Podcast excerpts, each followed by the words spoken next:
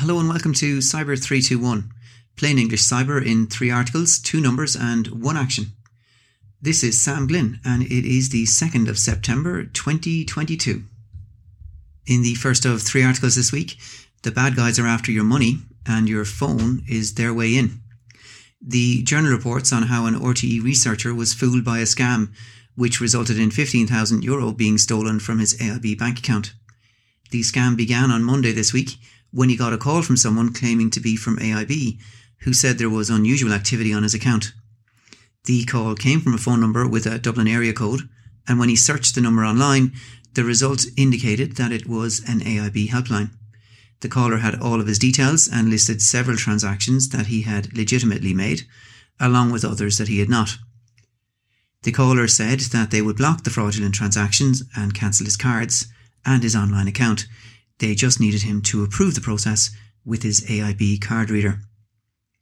He received a phone call the following day from someone who really was from AIB, informing him that the bad guys had drained his bank account. So what?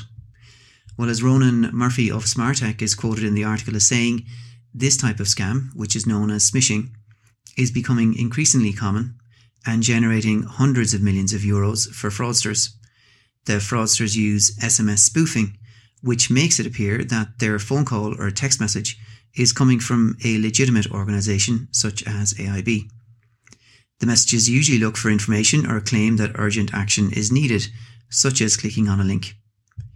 If you receive a message or call which is pushing you to take urgent action, this should ring alarm bells. Do not click links in these messages, hang up on the caller, and call the company back on a number that you already have on file for them. For example, banks usually have their contact number printed on your bank card. The 2nd article this week is also titled, The Bad Guys Are After Your Money and Your Phone Is Also Their Way In. And in this story, another scam affecting AIB customers. The Independent reports on a recent conviction of a man involved in the theft of just over €200,000 from AIB customers. The man worked in a phone shop and enabled the money to be stolen by issuing duplicate SIM cards that cloned phone numbers of AIB customers, so the bad guys could receive security codes sent by AIB as SMS text messages. So what? Well, firstly, I know I never stop talking about multi-factor authentication and the significant benefits that it provides. With MFA enabled, the bad guys need more than just your password to gain access to your account. But if MFA involves you receiving a security code via an SMS text message, then there is a risk that the bad guys could take control of your phone number, so they receive these codes instead of you. They could do this if they have an insider within the mobile phone company, as seems to have been the case here, or if they can fool someone working in the phone company that they are you, as happened recently to a friend of mine. I talk about strategies to avoid this problem in this week's action. But there's another thought that comes to mind as I record this podcast, which is in these 2 situations involving AIB customers, it might have enabled the bad guys to get the security codes that are generated after you have logged in. But we have to ask the question about how the bad guys got the individual's initial login details, which in AIB's case is their online customer ID, which I believe is 8 or 9 digits long, as well as their PIN, which is 6 digits long. So either the individuals were fooled into revealing this information as well, or something bigger is happening behind the scenes. If anyone out there knows the RTE researcher that was good enough to reveal his experience with the scam earlier this week, it would be interesting to talk to him about how he thinks the criminals had a list of several transactions that he had legitimately made that week. And the final article this week is to tell us that confirming someone's identity isn't going to get any easier. And this arises from an article about the Chief Communications Officer of Binance, a major cryptocurrency exchange, who reported that criminals used a deepfake hologram impersonating him to try to fool several highly intelligent crypto community members. The objective of the criminals is unclear, and it is unknown if anyone lost money as a result of the scam. So what? While this is far from an accurate definition, I would describe deepfakes as fake images, audio or videos, either showing events that did not happen or individuals saying things that they never said.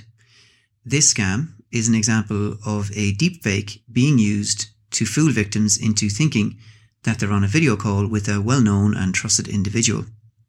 If the victims trust the individual in front of them, they're more likely to be fooled into doing something that later turns out to be problematic. So, in future, not only will you no longer trust messages or phone calls, you won't be able to trust video calls either. And by the way, if you want to prove that you're talking to a real human being and not a deepfake hologram, apparently you just need to ask them to turn their heads to the side, as the tech isn't yet smart enough to impersonate the side of someone's head. Yet. The first of two articles this week is 50%. And that is, RTE recently reported that Bank of Ireland has seen a 50% increase in smishing scams involving fake text messages which appear to come from a delivery company, on post or government agencies such as the HSE and Revenue. Victims are fooled into revealing their online banking details to the scammers, which enables the bad guys to gain access to the victims' bank accounts. So what? Well, as the article states, text messages appearing to be from third parties like delivery companies or government agencies should be treated with caution. You should assume they're a scam. If you think they're genuine, you should call the third party back using contact details that you already have on file for them, or at worst, using contact details that you can find listed on their genuine website. The second number this week is 200,000 sterling. And that is, according to the Wall Street Journal, is the amount of money lost when criminals used artificial intelligence-based software to impersonate a chief executive's voice, fooling one of the CEO's employees into making the payment. So what? Well, we're being told that we can't trust messages or phone calls anymore, and it appears that this remains the case, even if the caller sounds like our boss. Keep that in mind the next time you don't want to answer that call from your boss. Your explanation that you didn't want to answer the call because you didn't trust it may give you just enough plausible deniability. And this week's action is related to MFA, as it nearly always is. And really, it's to remind us that SMS security codes are better than nothing, but Authenticator apps are better than SMS-based codes.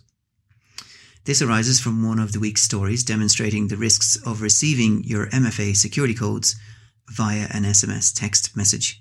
If the bad guys can clone your number, they can receive the code.